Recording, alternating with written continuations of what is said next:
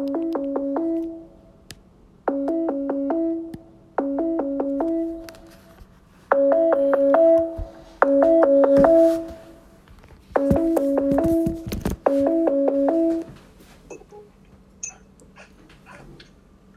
Hey, how's it going?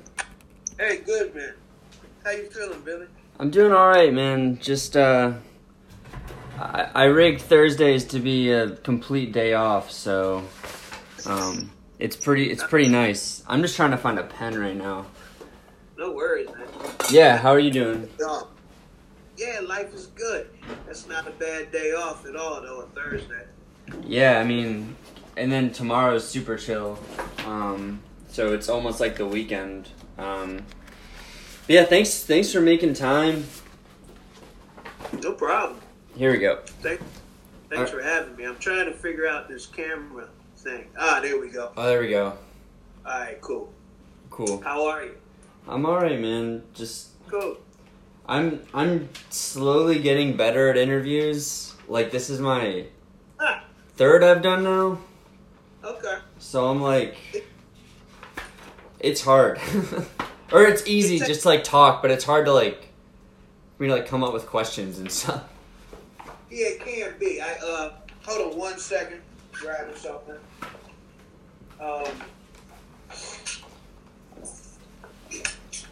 I actually interviewed a lot of uh, Cleveland rappers. Uh, hey, hey, there it is. Yeah. Indeed. I, I interviewed a lot of Cleveland rappers for uh, a project. Not that I'll still do something with one day, but like Cleveland's like a big hip hop city, so like, and we have been since like really like since 1980 hmm maybe a little before that. So I just I just was interviewing a bunch of rappers who are rappers are interesting people to interview because they're uh, I don't know man they're real they're real informal but they all have an interesting story. hmm They just you got to pull it out of them because at first they don't trust you Yeah. because they're rappers, so Mhm. they don't trust you at first, and then eh, after a while they're cool and it, it comes out cool. Yeah. Especially because like, I mean, I guess rap and a lot of rap in general is just about like projecting confidence. I guess that there's like more Sure. sad rappers now, like Lil Uzi Vert or like um, I don't know, like uh, like Drake will talk about like being sad, but Yeah, all these emo motherfuckers. But like Atmosphere was the first emo dude, really. Slug from Atmosphere, he was the first emo guy, I think. One of the first uh, ego-free rappers, or you know, less ego at least. yeah, Rappers, are they're alright. Just sometimes, you know, all that ego shit is bullshit. You Mhm. know. yeah. So I don't want to like, like I was immediately gonna be like, oh, I want to ask, just like some biographical stuff. I mean, I think that, and about like the work that you've done over time, but also you you say a lot of that in your bio and the two uh the two issues, you know. I mean, I was just, I was just going through like the second issue and like looking at your history, like Cleveland Heights and then Georgetown of all places. Like I don't know how that's crazy that you go from like getting kicked out of Cleveland Heights to like Georgetown. That's that's crazy to me, you know. I never even really thought of it like that. It just I just keep riding this train, you know, called my life. yeah. But uh, yeah, I, I, yeah, and I guess so. That's how it happened. And I really, with Georgetown, I got a job there, so yeah. it's not like I went through the normal. I never go through the normal channels usually, but uh, yeah, I just ended up like I got a job there. You get a job, you got you got free tuition. So a lot of people were pissed at me. At the school.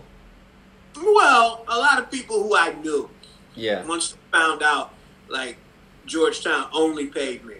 hmm They paid me for my full time gig, and then they paid tuition. So some people took that.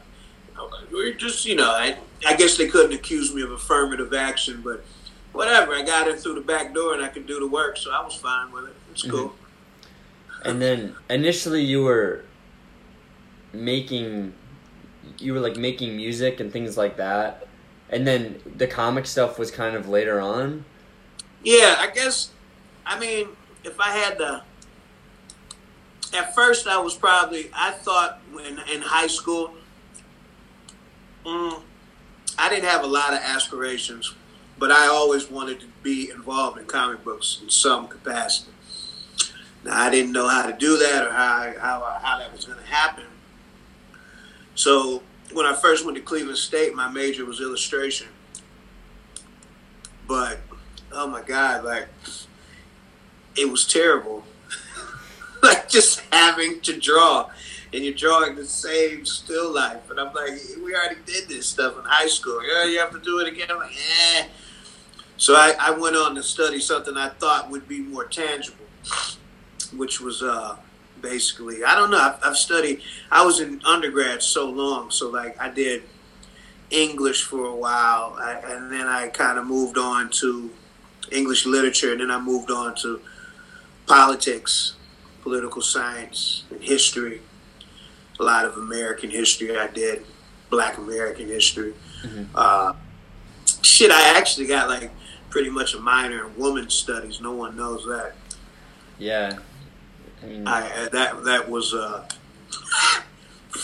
yeah from Cleveland State. I really didn't mean to do that either. I just I won't lie to you. I thought it was going to be some hot women in the class, so I took so I took a class and it wasn't any hot women. yeah, But I just I just kept taking it just because I was hearing so much stuff. And I'm like, ah, I'll, I'll study it. Why not? Why not? You know, I'm glad I did. I'm Yeah. not a fifth wave feminist, but you know, whatever. yeah. So, Yeah, yeah. what was like? Would you say that like going to because obviously Cleveland Heights and you've mentioned this like Harvey Pekar's shadow looms over the Cleveland creative scene. There isn't as much of like uh, a, a genuine lit, like literary scene. Like I don't mean that in a bad way. Like there are a lot of really cool poets and there are like various people writing cool stuff, but they're not necessarily getting noticed. Um. I don't. So, like, what what what was it in like the Cleveland? Like, was there something in the Cleveland comic book scene that inspired you, like creatively? Um, was there like a I don't know, like Harvey Hmm. Pekar Park in Coventry? I mean, he was obviously alive though when you were growing up, but He was alive. Definitely was alive. I had a run in with him when I was younger, but I wouldn't say he was really. He wasn't really my inspiration then. Mhm. We knew him. Everyone knew he made these comics, but he wrote about his life, and quite honestly, for I mean, at the time, I'm like, you know, 13 to 15 or so, or a little younger even. It just, what Harvey was writing about was of no interest to us as teenagers. yeah, You know, we didn't know what it was like to pay bills and have wives, Mhm. these sort of things that he would often write about. And even like, you know, musically, Harvey was more of a blues and a jazz guy, and I was more of a funk, soul, and hip hop reggae guy. Mhm. So we really, he, I, I missed, I don't know. I mean, he definitely respected him, but he wasn't the impetus. I guess for me, Cleveland wise, I don't, I really don't know who would be. I mean, there were, there's guys. I just went to the that exhibit at the. Uh, I get, I, I- forgot the, the the name of this place. It was like the Artist Archive, I believe. hmm They had a comic book uh, exhibit, and there's you know there were folks like Val Mayerik who I didn't know they were from Cleveland. You know, so definitely, I guess what was cool about Harvey was that he there were a lot of Clevelanders in the book, and you're like, oh, so there are artists here that we don't really know of. Maybe it's more of a underground thing, but I was at that time. I was really, really impressed by. Um, I would have to say I was really into Image Comics. They were Mhm. really big then, and uh, I guess Starman as well. You Mhm. still there? yeah, I'm here. I'm here. Oh. yeah, yeah. The uh, the picture disappeared, but no worries. Yeah, yeah. Um, yeah, so it was like Cleveland wise, I don't know. Like I was more inspired by Cleveland hip hop at the time, you know. Yeah. And then in a literary sense, not so much, to be honest, which is that's kind of weird, but that's just how it went down, you know. There weren't a lot of comics coming out of Cleveland other than other than than Car, of course, mm-hmm. that I knew of.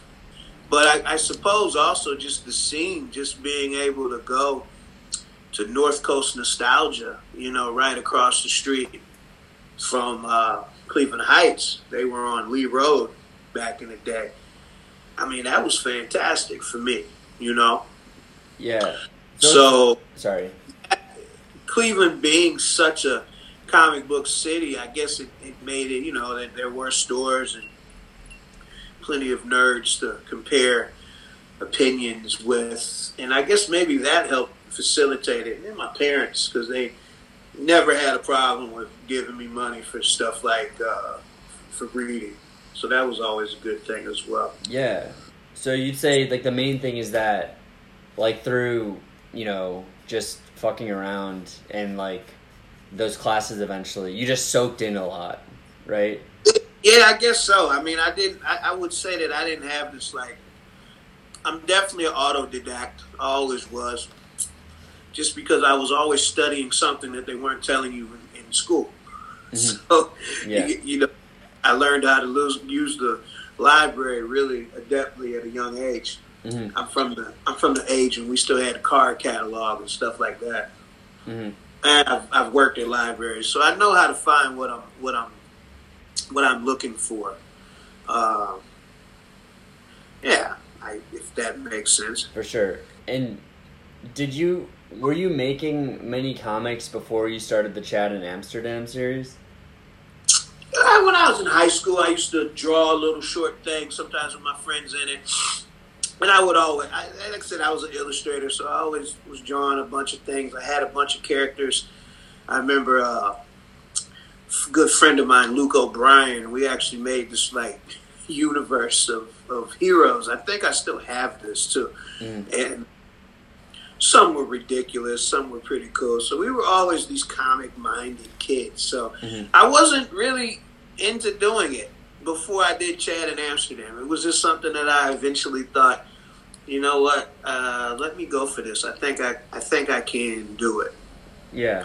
And ma- mainly because I had such a, uh, I, I had a lot of. Uh, I don't know, the acumen was high just because I had this huge breadth of comic knowledge, uh, be it Marvel DC or image stuff, and then later going into more underground things, going back and researching certain underground stuff, Cerebus or Zap Comics. I, have read a lot of comic books, so mm-hmm. and I did study uh, film as well at a point in my long undergrad career. Yeah. So in, in studying film, you realize that uh, comics are very close to storyboards. Mm-hmm. You know, and I think that's also why so many films are made from comics because it's like, you know, if you got the comic, that's almost like half the work. Yeah, because you don't have to like go through the text and like figure out the no. relevant scenes and yeah. Exactly. So it was just kind of just this this uh, yeah, just this culmination of doing so much stuff and then returning back to what was my uh, initial love in life, uh, and it really was comic books, which is kind of strange. Like I said, it really wasn't planned. It just everything just just ended up. Yeah, I guess I uh, regressed to going back to three, four years years old and whatnot when I did the same stuff and read these comics and so yeah, that's that's how that came about, I guess. And I'm just gonna go off on a limb and say there isn't is there a like a big comic scene in Amsterdam or are there just like a lot of graphic design people and, and like illustrators? Um, like, is there much of a scene there? Like, how would you compare it to like America or Cleveland? Well, I would say that Amsterdam is a weird city because it's very trendy. Mhm. Uh, I wouldn't say that there is a huge scene, but there is a scene, and there Mhm. are a good amount of of uh, comic creators, writers, illustrators from Amsterdam and from and from the Netherlands as a whole. Nether- the Netherlands is is a little smaller than Maine, Yeah. so it's easier to be abreast of who's who who all is in the scene. Uh, they do have a scene. It's just not huge. Like right now, I'm in Brussels for a couple of days, and you know the Belgians, the French, they really, really like comics are looked at as a very, you know, intense art form. They they have a lot of respect for it. The Dutch, I don't think they have the same level of, of respect for for comic books. Uh, so they're a little behind in that area. But there is a scene, and I'm, doing my best, and a couple other people I know, maybe to you know get that get that happening a little more. I wonder because there's really some great artists in the Netherlands. There's one I, I really like. His name's Erik Kriek. Is the guy's name K R I E K, and gorgeous artist. It's just I guess a lot of what the Netherlands does, it's done in Dutch. So yeah, if it's if it's not translated, it, it, it doesn't really go across. And then sometimes I, I feel there's a some of the stories they choose to tell often are very uh, cliche. Uh, like there's there's a lady who did a a a, uh, a graphic novel on Vincent Van Gogh, and Mhm. it's like All right. yeah, okay, but it's like, can we can we do something other than Van Gogh again? You yeah, know, yeah, yeah. they they really like to recycle their tropes. So I'm not I'm not really fluent in Dutch, but I, I often I wonder if these if these stories are there. I don't know. I mean, life is good in the Netherlands, you know, and I, I tend to think that great art comes out of great pain. Mhm. So if you live in a country where quality of life is so high and everybody's doing really well, you can make some beautiful illustrations, but do you have that story that that goes with that? Do you have this ability to reflect upon yourself, reflect upon your environment? You know, and, and with me being there, I just I'm in a very unique unique state, a a place where I have I'm not from there, Mhm. and I'm reminded of that quite quite quite frequently. So I don't know. I think there's a certain level of self reflection, pain that goes into art, into writing, Mhm. and I I don't know if that's there. You know, and, and I'm not I'm not trying to be an asshole here, but No, I. I don't if they've got that, but they've got great artists for sure. Yeah. Um, So- and I want to come back at some point to the when you're talking about in France and Belgium and stuff, how they treat Mhm. comics as like a more serious art form, or as you were saying. But just in terms of the Chad and Amsterdam stuff itself, I mean, it's you know I've read both of the comics. The first one more closely than the, the second one. Um, Okay. it seems it's like a 50-50 between. Well, I don't want to. Like half of them are about like uh, dealing with like prostitutes and strippers, but then like the ones that are like the featured ones that are about you. Like, I mean, I'm not trying to be super highbrow or anything, but immediately I'm thinking like of Kafka or something when I'm reading it. You know, just like Uh. You know? okay, I'll I'll take that. Yeah. because it's it's easy to identify like with you. I mean, despite the fact that you are like like that's your home now, and you've been there for what like ten years.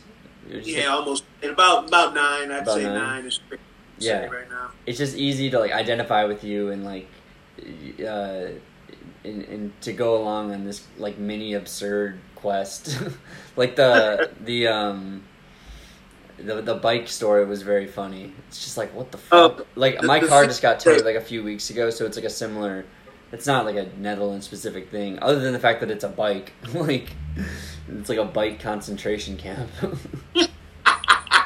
Yeah, I know, I mean, that's just how I think, and that was literally uh, one thing I can say is before I did a comic, I used to do like a photo blog type of thing, and uh, it was mostly just photography, but I would also I would write sometimes, and this actually happened, and thankfully, I that day I wrote it down pretty much as it went, and so when I went back to refer to that, it was great for um, for writing the story because I, I just thought, I mean, for one, nobody writes about the Fietsdepot.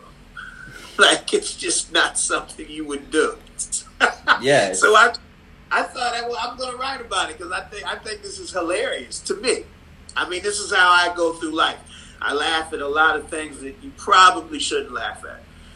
I, for me, it's funny, and uh, yeah, I just the way this guy described it, and whereas that story is about the bike, it's also about how hyper um, hyper organized and how many the processes in the Netherlands because they do bureaucracy to a level we don't really know. Yeah. And everything is categorized and it's given its place and it belongs here.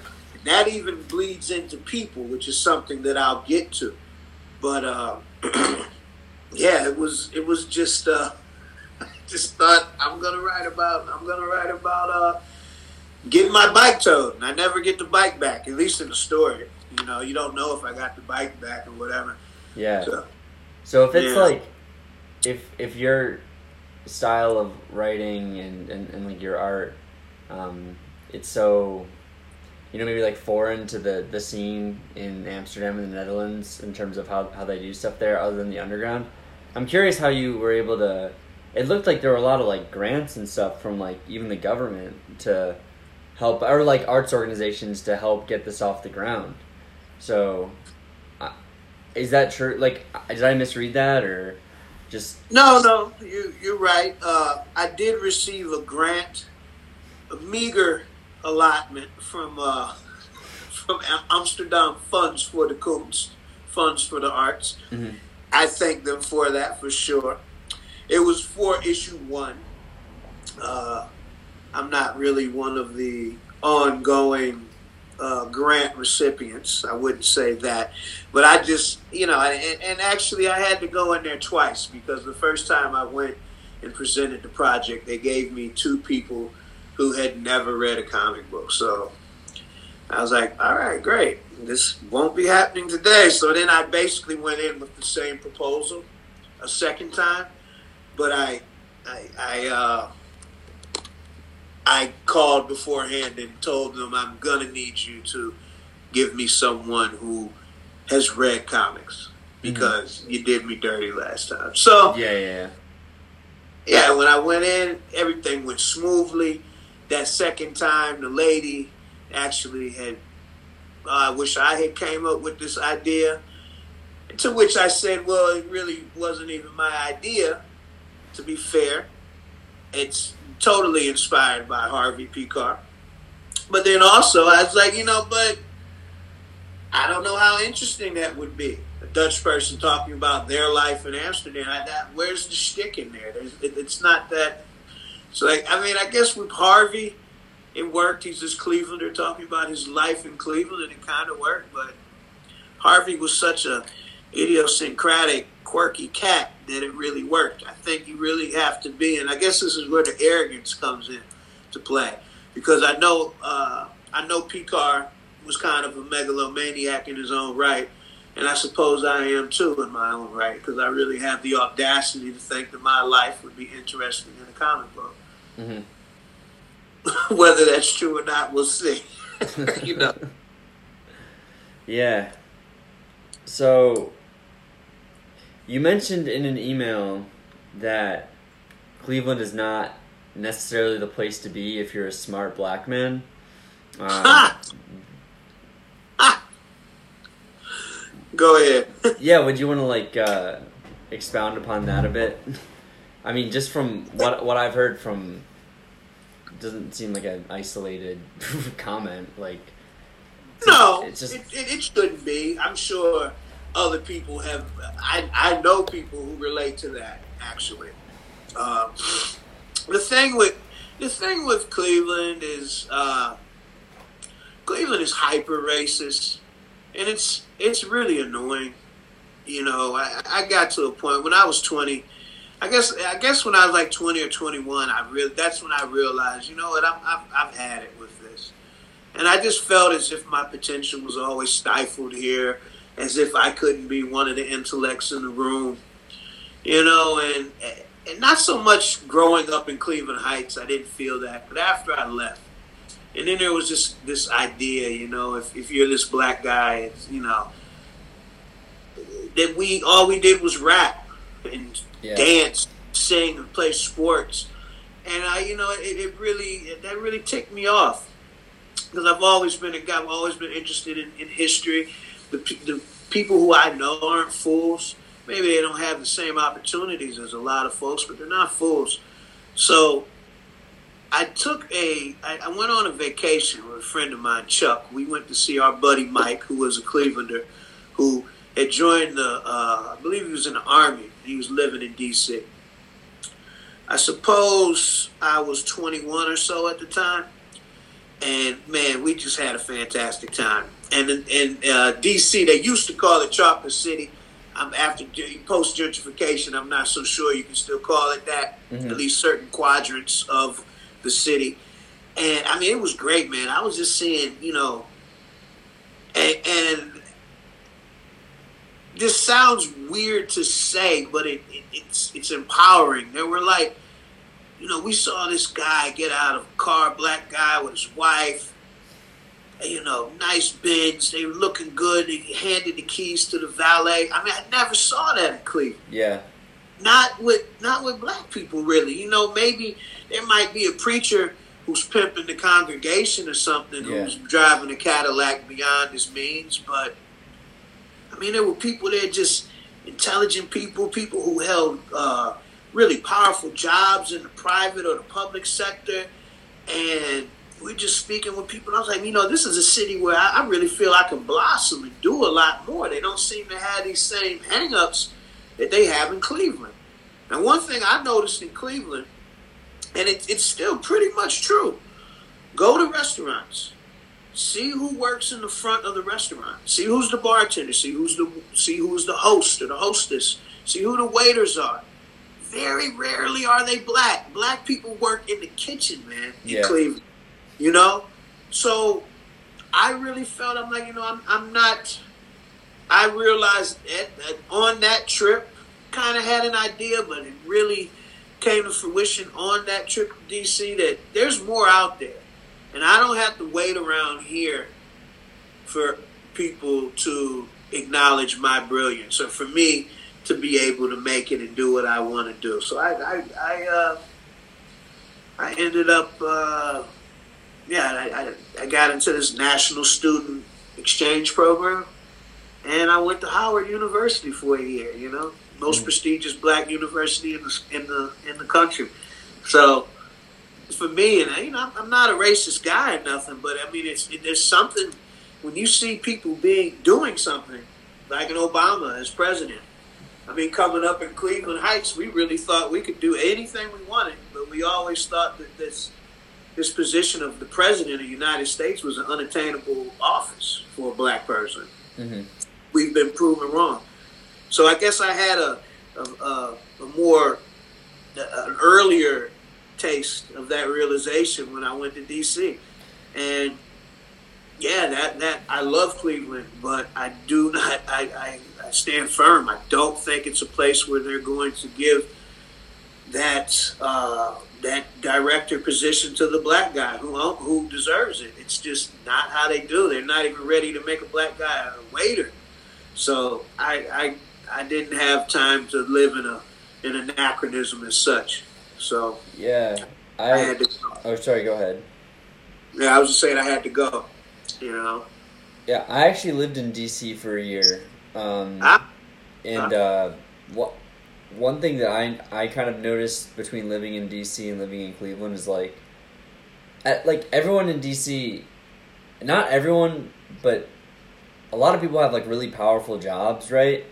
But the Mhm. fact that they uh, that everyone like lives together, it's not as much of a hang up, you know? Like maybe on Capitol Hill, like people will Right. kind of like one up each other while they're on Capitol Hill like, "Oh yeah, like I'm an aide, like I'm this is my position."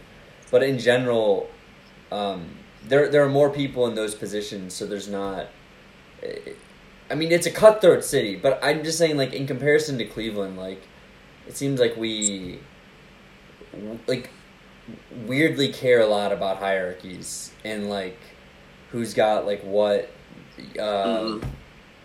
Like you can only like say something if you have so and so qualifications or whatever. Like it's not a very, and like there aren't a lot of places where ideas can be heard. There's like I don't want to talk shit about the city club because I'm gonna like need them, but like the, it- it's we we weirdly put a lot of emphasis on like titles and stuff, you know. Um, Yeah, I, I think so. I really do think so. And I mean, it's Cleveland's so segregated. It's unreal. Like it, it it's really unreal. Um, there is literally like when I go back home now, and I see who Barrio got the best Yeah. tacos. yeah, So what that tells me is that you have, firstly, you have a magazine that only certain a certain ilk reads, and it's not always necessarily a white black thing, but certain people with a certain amount of money read this, and however, and, and, and in addition to that, the readers, it kills me. They won't go to Tapatia Taqueria, but they will go to the gentrified Mexican spot. And I'm like, how do you even have the audacity to vote for the best taco and you've you've never even been to an authentic spot? Because I, I mean, I think are they scared to go there? Do they think it wouldn't be of of good quality? I really wonder because I was never this sort of guy. I go wherever I want. I do what I want. I always did. And for me, what I find happening in our cities nowadays is that you have a lot of people who don't have personalities, but they have a certain skill set that makes them marketable and, and employable. These people come to a, to a city. I mean, you got folks growing in Seven Hills or whatever. They're, I think a lot of Cleveland's gentrification comes within a, a an hour driving of the city center. Mm-hmm. yeah, So you have, you have a lot of people who move in from Mentor or whatever, and they get these jobs. They're going to get the jobs. But they don't come with any culture. They don't bring anything to the table. So it, what's happening in cities today is your personality is the last restaurant you ate at. It's Yeah. the last club, the last club you went to, the last cool, cool spot that you discovered that you don't think this other person knows.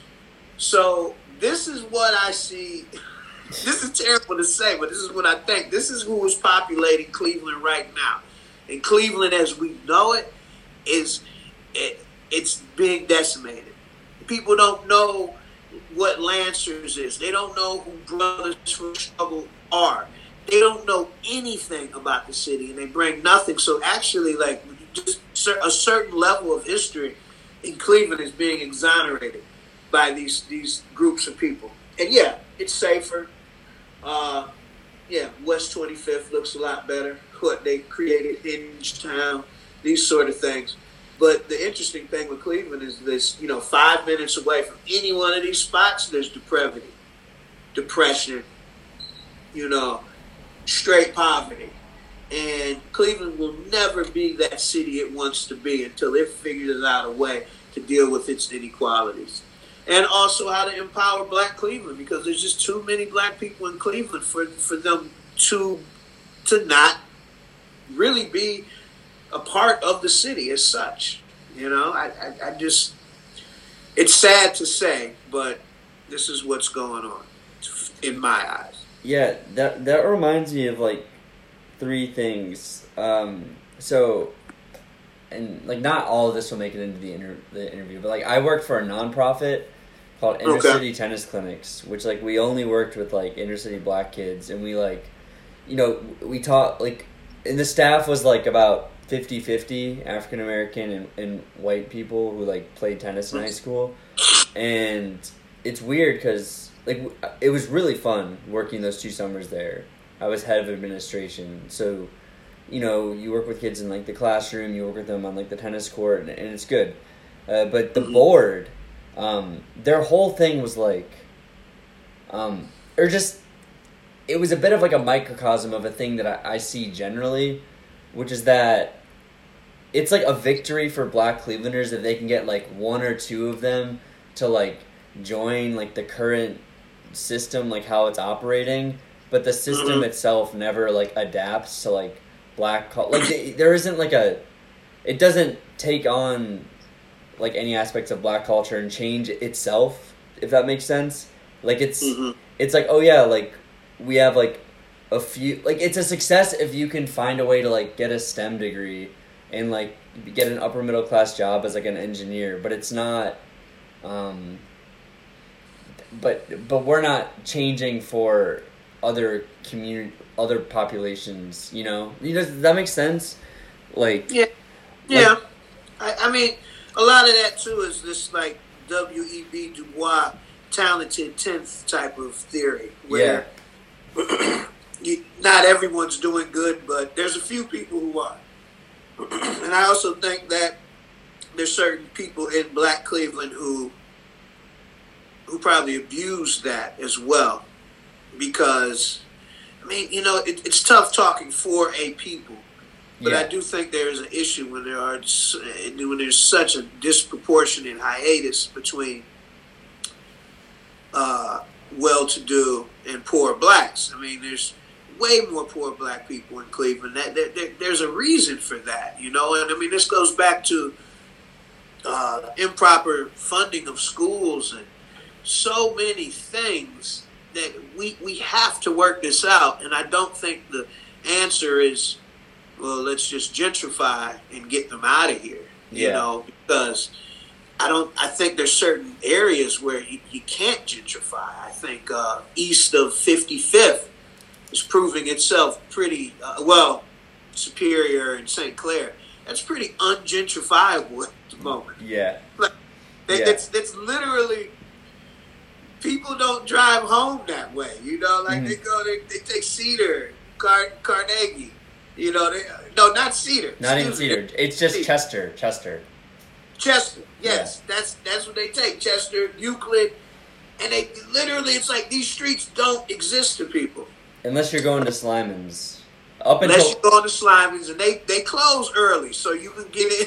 You can get in get in and out yeah You no know? but it's it's definitely past past east 55th and on like definitely not like like it's gotten to a point where there are some like businesses that have moved in on like St. Clair up until East 55th, but Uh-huh. I mean even even if like shootings are happening closer to like Euclid and like past like the hundreds on St. Clair or even more, like you know what I mean, like like people would just see St. Clair and then just never go near there because it was like on the news, even though there's like a lot of St. I don't know. Anyway, they don't touch it. Um, but I guess my point was like, like their version, or I mean, I can say R too because like I'm part of that. Like I can't, but just that version of diversity is like getting people to do STEM degrees and like join the land versus the land becoming like blacker, if that makes sense. I don't know what the fuck that means, but Yeah.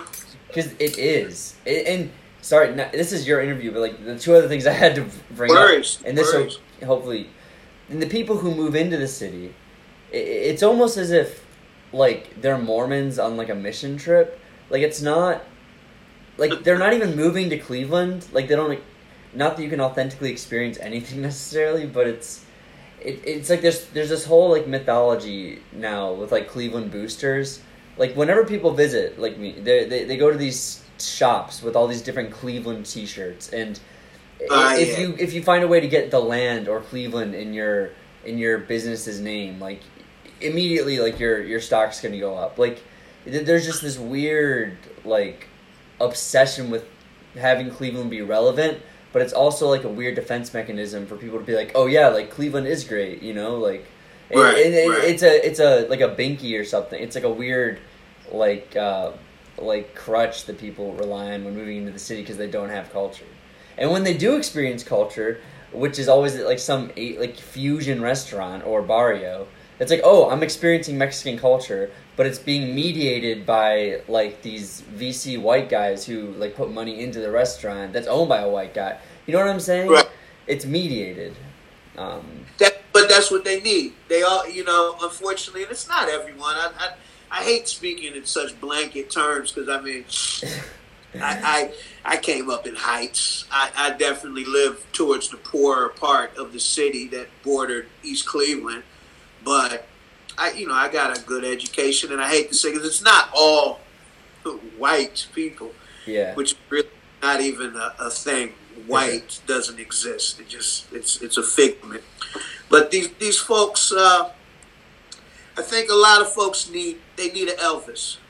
They can't hear it when when the black folks are saying it. So they need an Elvis. They need a Vanilla Ice. They need an Eminem.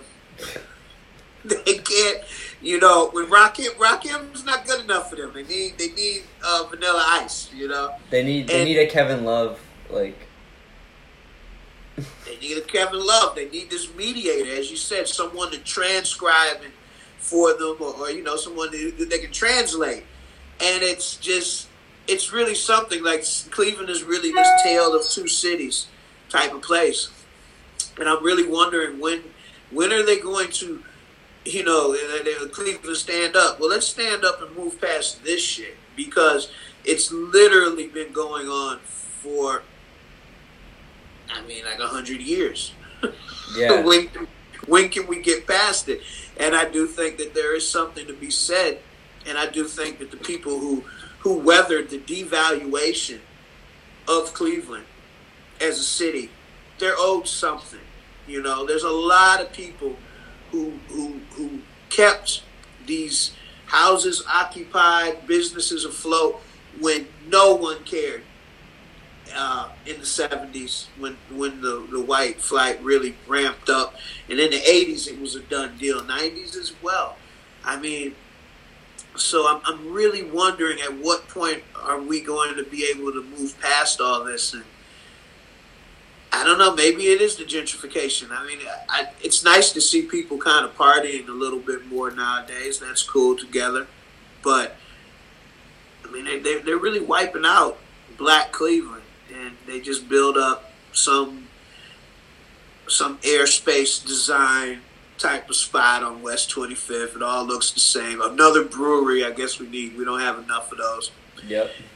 And it's like, you know, can, can, can we do something a little bit more natural where people are represented and not just this this gentrified uh, reality that we're living? But I don't know. I, I don't think that's going to change. So I think in 10 years we'll talk again and we won't recognize Cleveland whatsoever.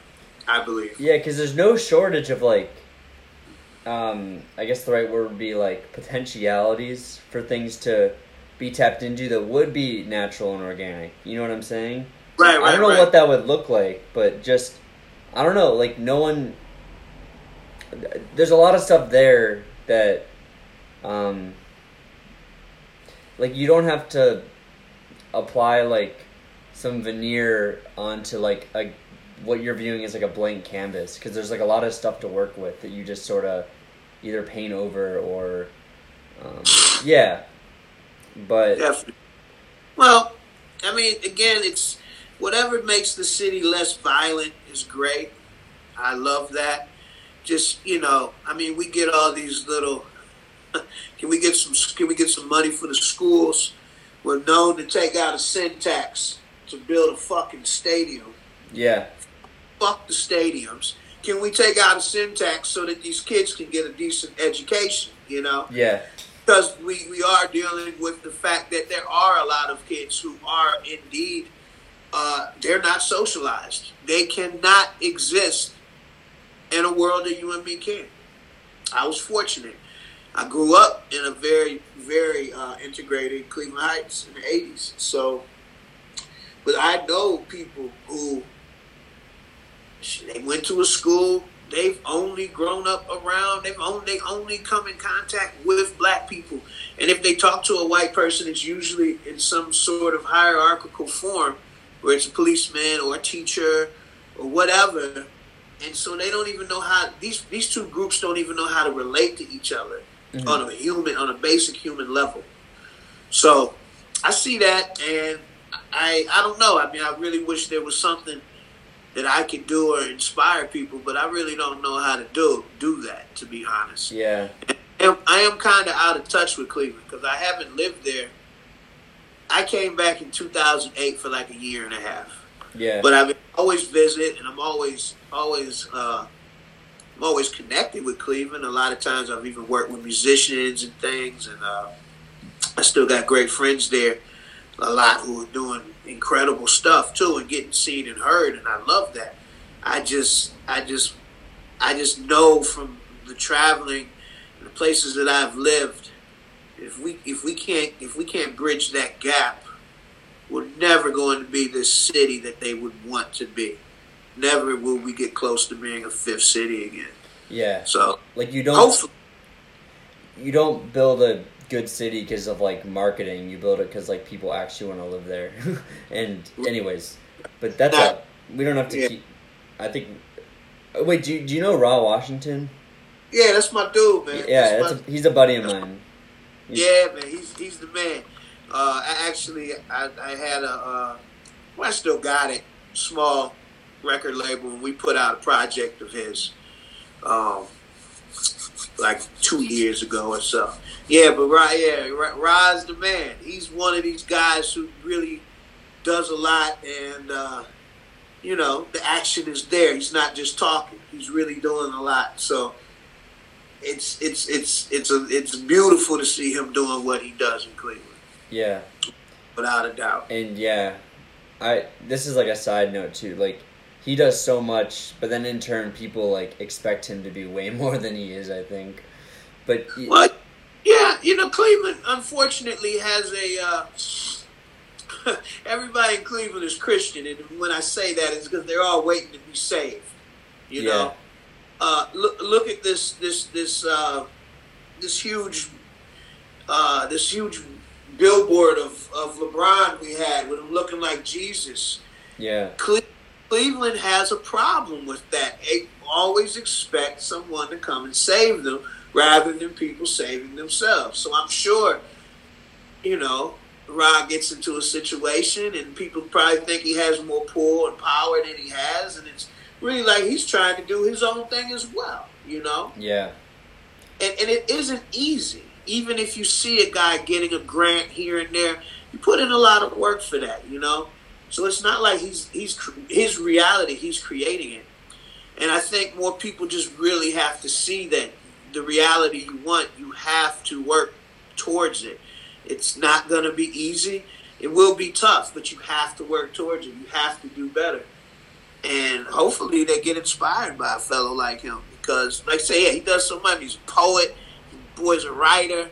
Morning of Black Stars, incredible. He, I mean, he makes music. He does a lot, yeah, and and he also is an inspiration. He's also he really does do activism, not just tweeting, but he actually does some, you know, some activist work. And I know he was very influential after what happened to Tamir Rice. So yeah, hopefully we get more people stepping up like that and we you know we really need some guys from down the way too some hood dudes really to step up and assume that leadership position. And because a lot of times you know these guys they don't they don't care what folks like me or Rob will say. We kind of square to them you know?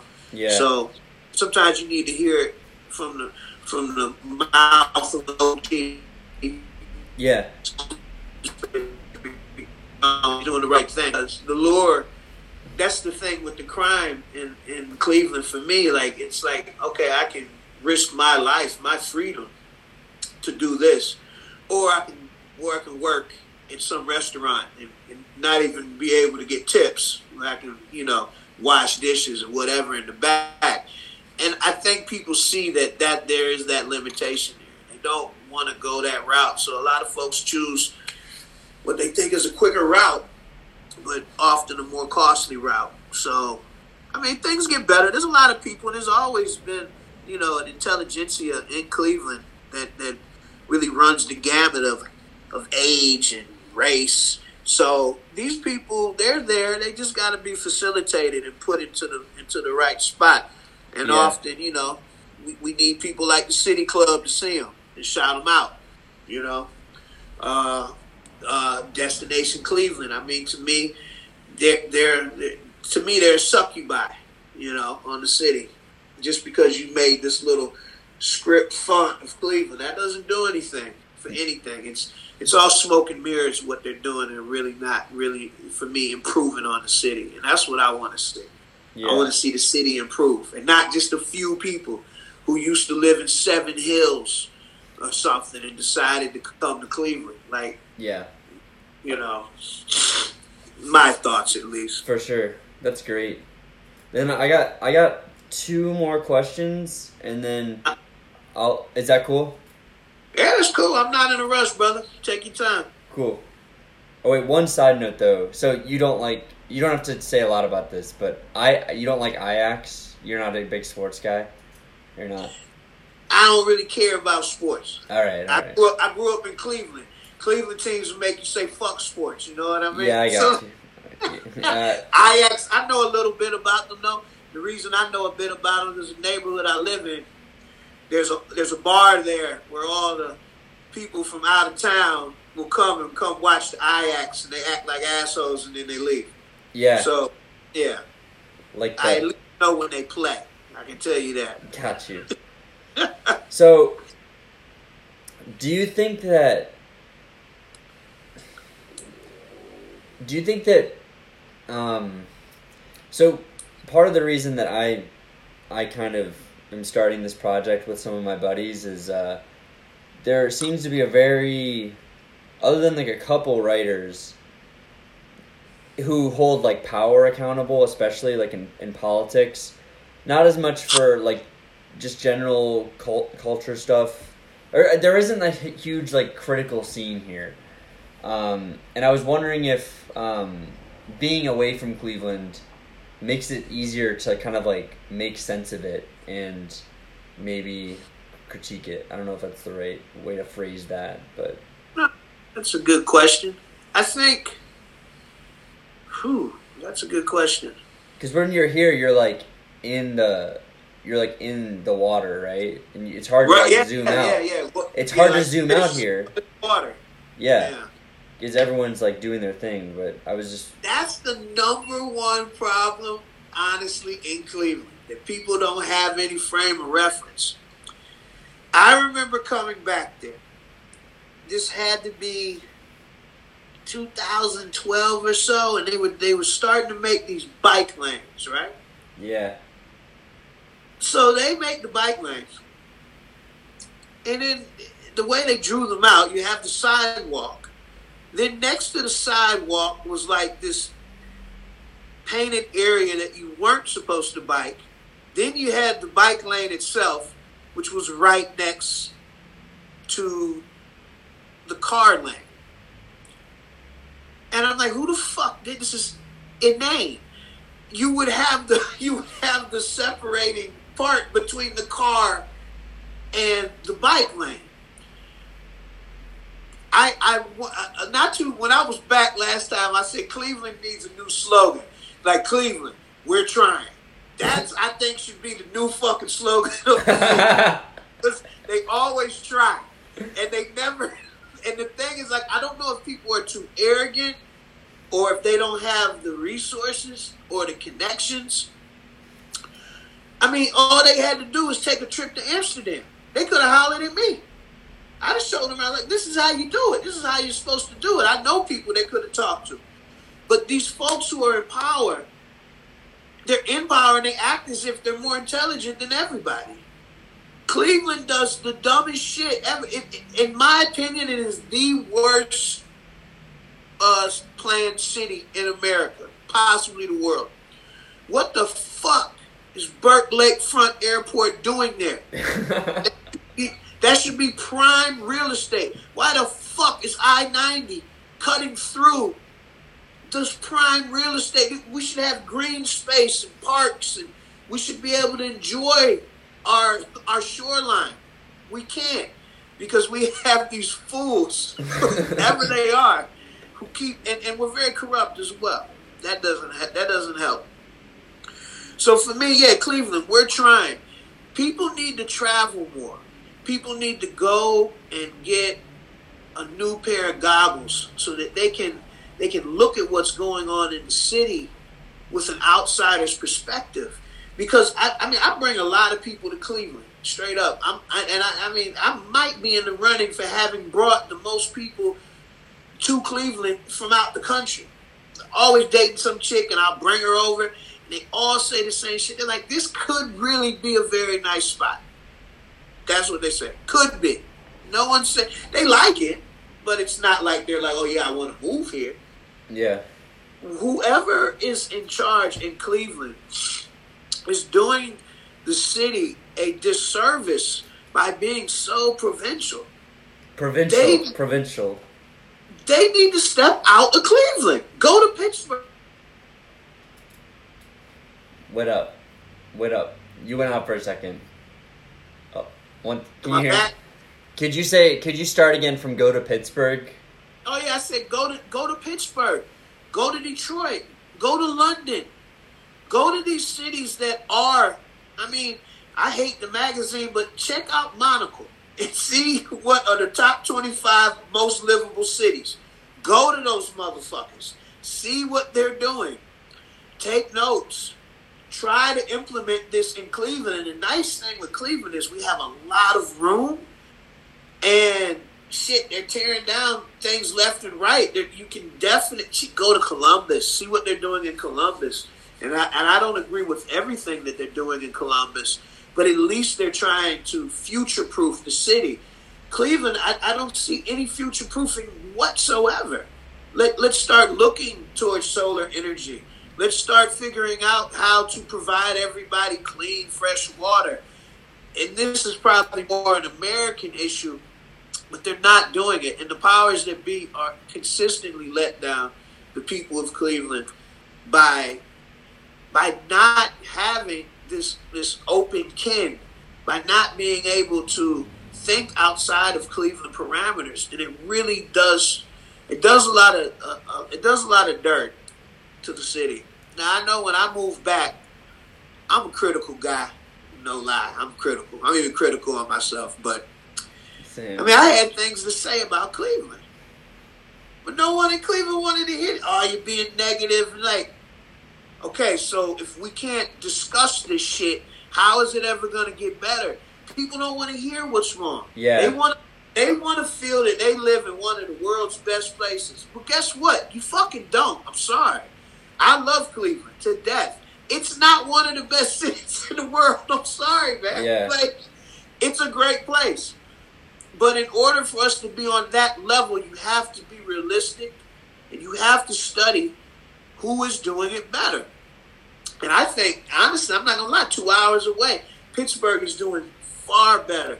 Pittsburgh has way fewer gentrified areas, and the gentrification that's happening is happening a little bit more naturally. They don't have as many fast food restaurants. They don't have as many chain restaurants. I mean, we love to. We got one guy, that one dude owns all the West 25th, and it looks like it. You yeah, know, it really does. Yeah. You know, my mother had a vegan bakery over there on West 25th. You know, that would have been great for that neighborhood. But no, there, there's no rent control. They want. I think there's like some gross Mexican restaurant there, gentrified Mexican joint there Ohio now. City burrito. And I mean, come on, for, for, of all the people moving in Ohio City, I mean, I think that a vegan bakery would have been something that you would have wanted to keep there. Yeah. I I don't. They definitely need an outsider's perspective, but then are they going to listen?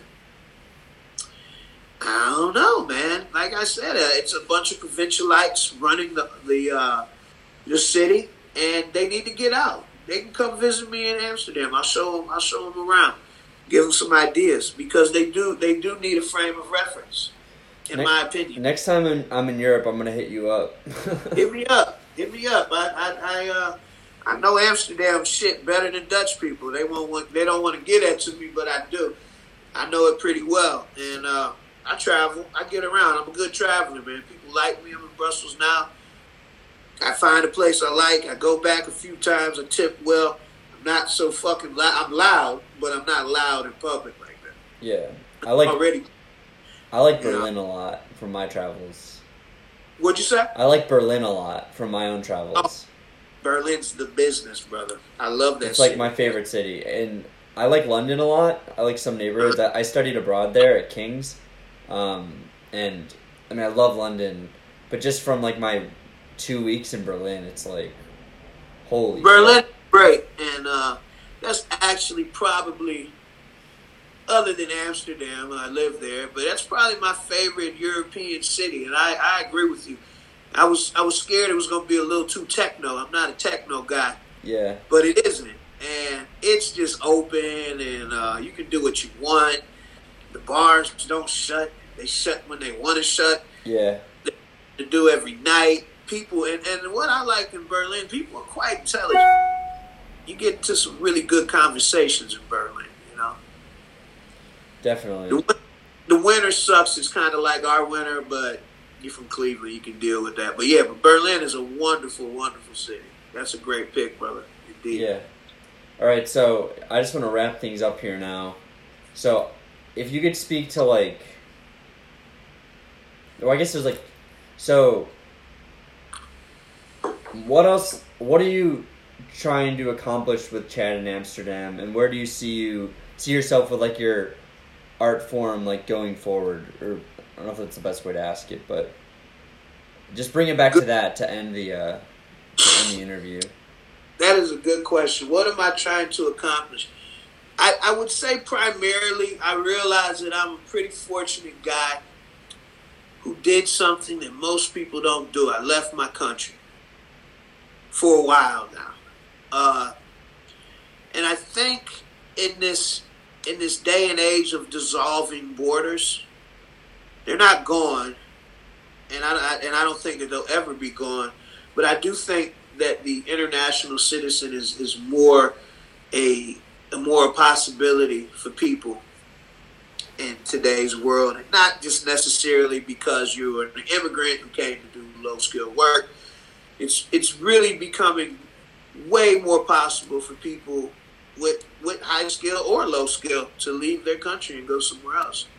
So I realize I'm one of the first people kind of doing this. So I, I wanted to, I, I kind of want to show what that is like as a, uh, what it's like to be a person who wh- you're not where you're from.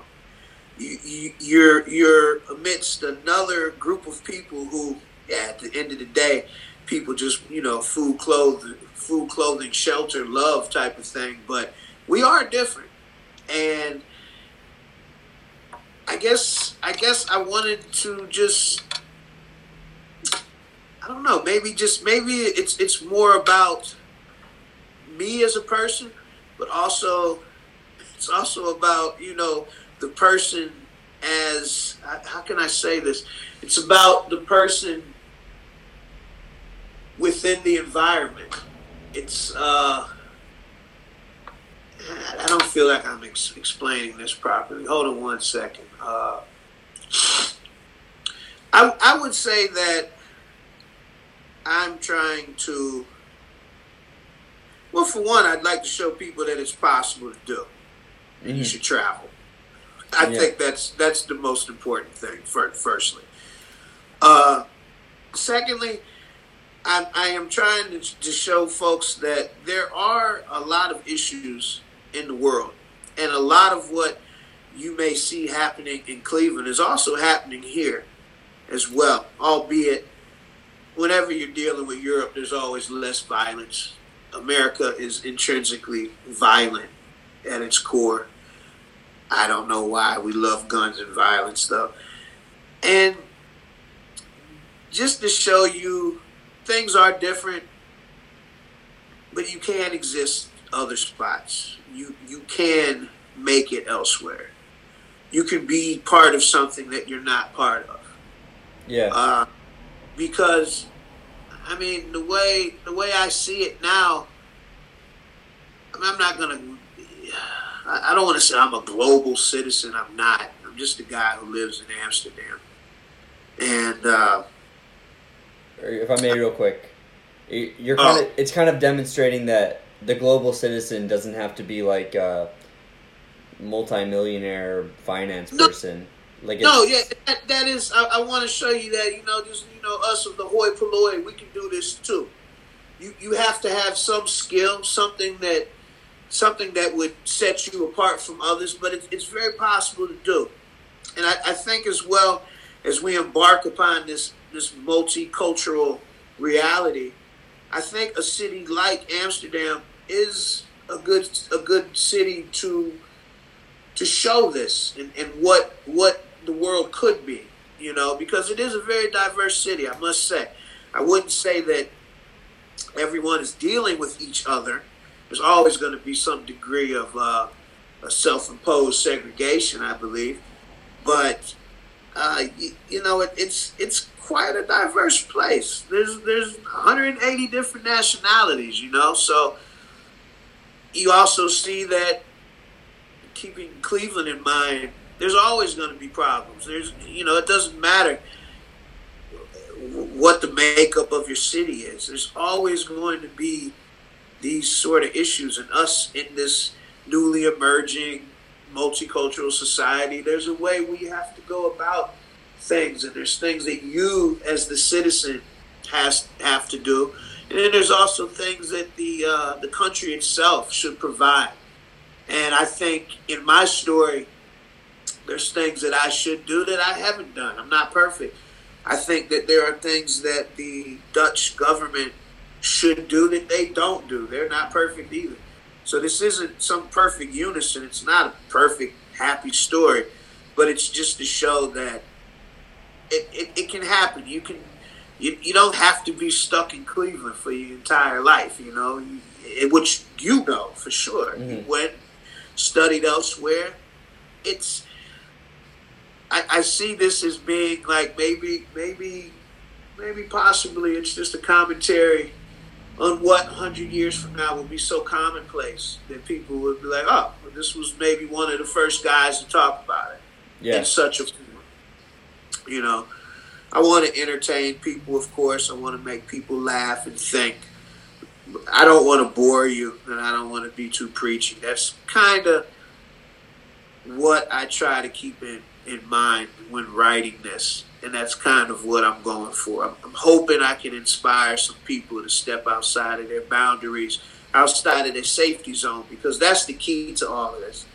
You're not going to be in your sphere of influence at all times. yeah, And what happens when you're not? And I that's that's what my comic is about because I'm completely not in my sphere. I like that's the old drag Dungeons and Dragons term, sphere of influence. I always like that. yeah, So I I, I just uh, yeah, what where do I go from there? And I don't even know if there is a place where I would feel completely at home. I didn't feel completely at home in Cleveland.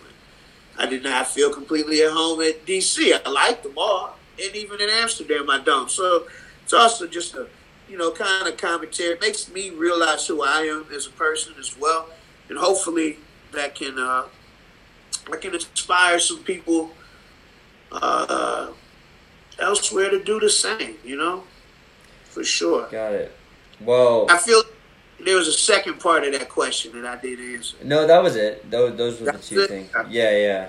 Um, pretty nice way to cap it off. Just, um, just uh, you can do it. You know, like there there are a lot of great lines. Yeah, this went really well. Like, I think we touched on like the two main things. I like just your life, the work, and the uh, Cleveland and Amsterdam. Yeah. So thanks for taking the time, Chad.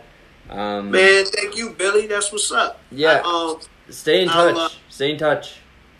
I will. Actually, I'll be I'll be home. Uh,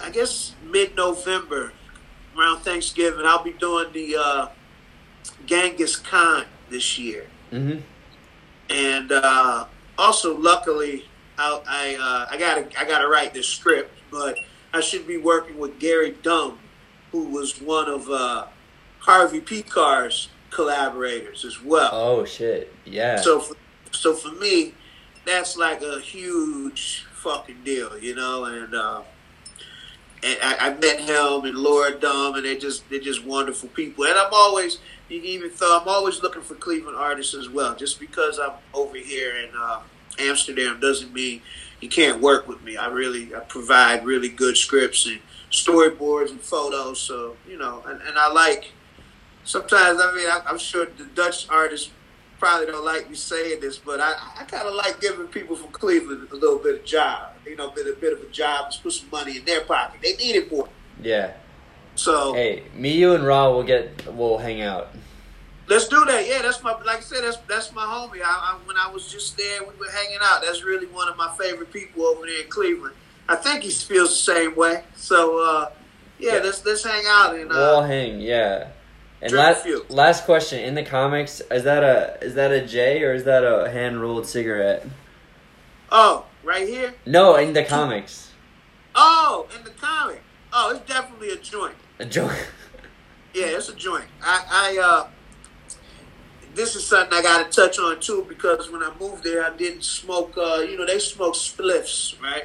So they put they they they put tobacco in with the with the weed. Yeah. I did not like that shit when I first moved there, man. I was like, this is bullshit. You're adulterating the flavor of the marijuana. And uh, That's what I liked in college, though. Yeah, but you know what? After a while, it's a funny thing when you live somewhere.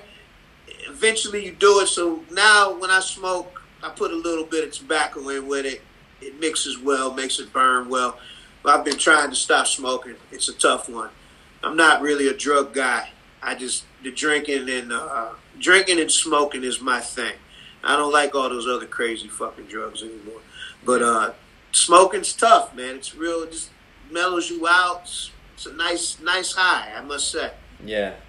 But yeah, always a spliff with me. Fuck a hand roll. I ain't from Berlin rolling those fucking cigarettes. That's that's how you know people from Berlin. They hand roll cigarettes all the time, man. They're so fucking cheap over there. It's hilarious. Yeah, that's a lot of Europe. But uh definitely Yeah. Berlin though. You're right. But uh yeah, man, we'll smoke a spliff in November.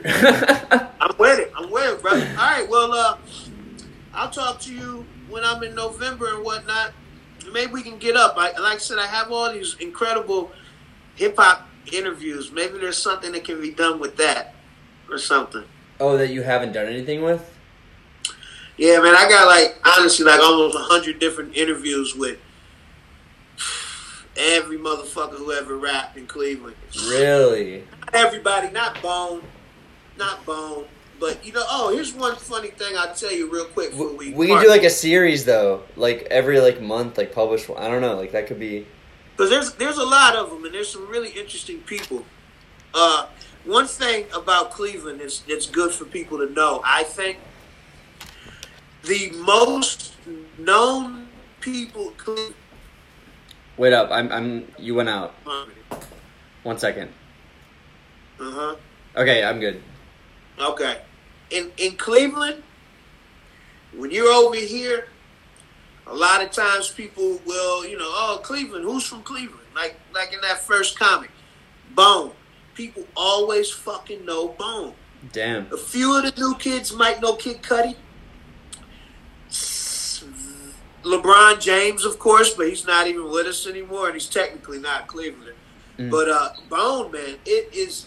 I, I really made some good old boys really mad over there because they're like, ah, you know, what do they think about Cleveland? I'm like, they don't know shit about Cleveland. They know Bone. Ah, they shouldn't be representing us. Well, they are. Bone is Bone are they are the, the Cleveland uh, diplomats. You know what I mean? Yeah, Everybody knows Bone and loves him. yeah. You can't really choose who your diplomats are, so. But You really can't, you know. Yeah. So, and I mean, and me, everybody know Cleveland because of me, because I keep that keep saying it all the fucking time and whatnot. We should throw a party over here called another bullshit night in Cleveland. in in, From- From in Amsterdam or Cleveland? in, in Amsterdam. The party was called Another Bullshit Night from Cleveland. Okay. and uh, it was they were great parties while it lasted about four years. They were really fun. People didn't understand it, but that's I didn't even make the name up. My Finnish homie made it up, but I thought it was great, so we we ran with it Yeah. and we just threw some very weird parties, and it was it was great. Yeah. It was really All right, I gotta run, Chad, but we'll run we'll def stay in touch, man. Thanks so much. This was really Hey, great. Thank you, this was really great. Well, Yeah. Take it easy, Chad. Beijo.